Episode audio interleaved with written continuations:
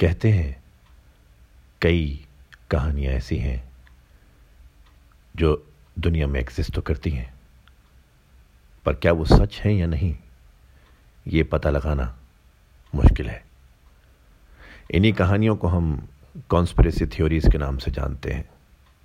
ये conspiracy theories अलग अलग चीज़ों से जुड़ी होती हैं। कई बार ये कॉन्स्परेसी थ्योरीज को यकीन करना बड़ा मुश्किल हो जाता है।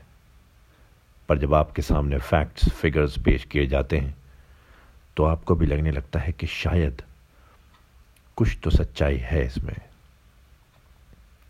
अगर मैं आपसे कहूँ कि ऐसी कॉन्स्परेसी थ्योरीज दुनिया भर में मौजूद हैं, और एक एक करके मैं सब आपके सामने लेके आऊँगा तो क्या आप मानेंगे?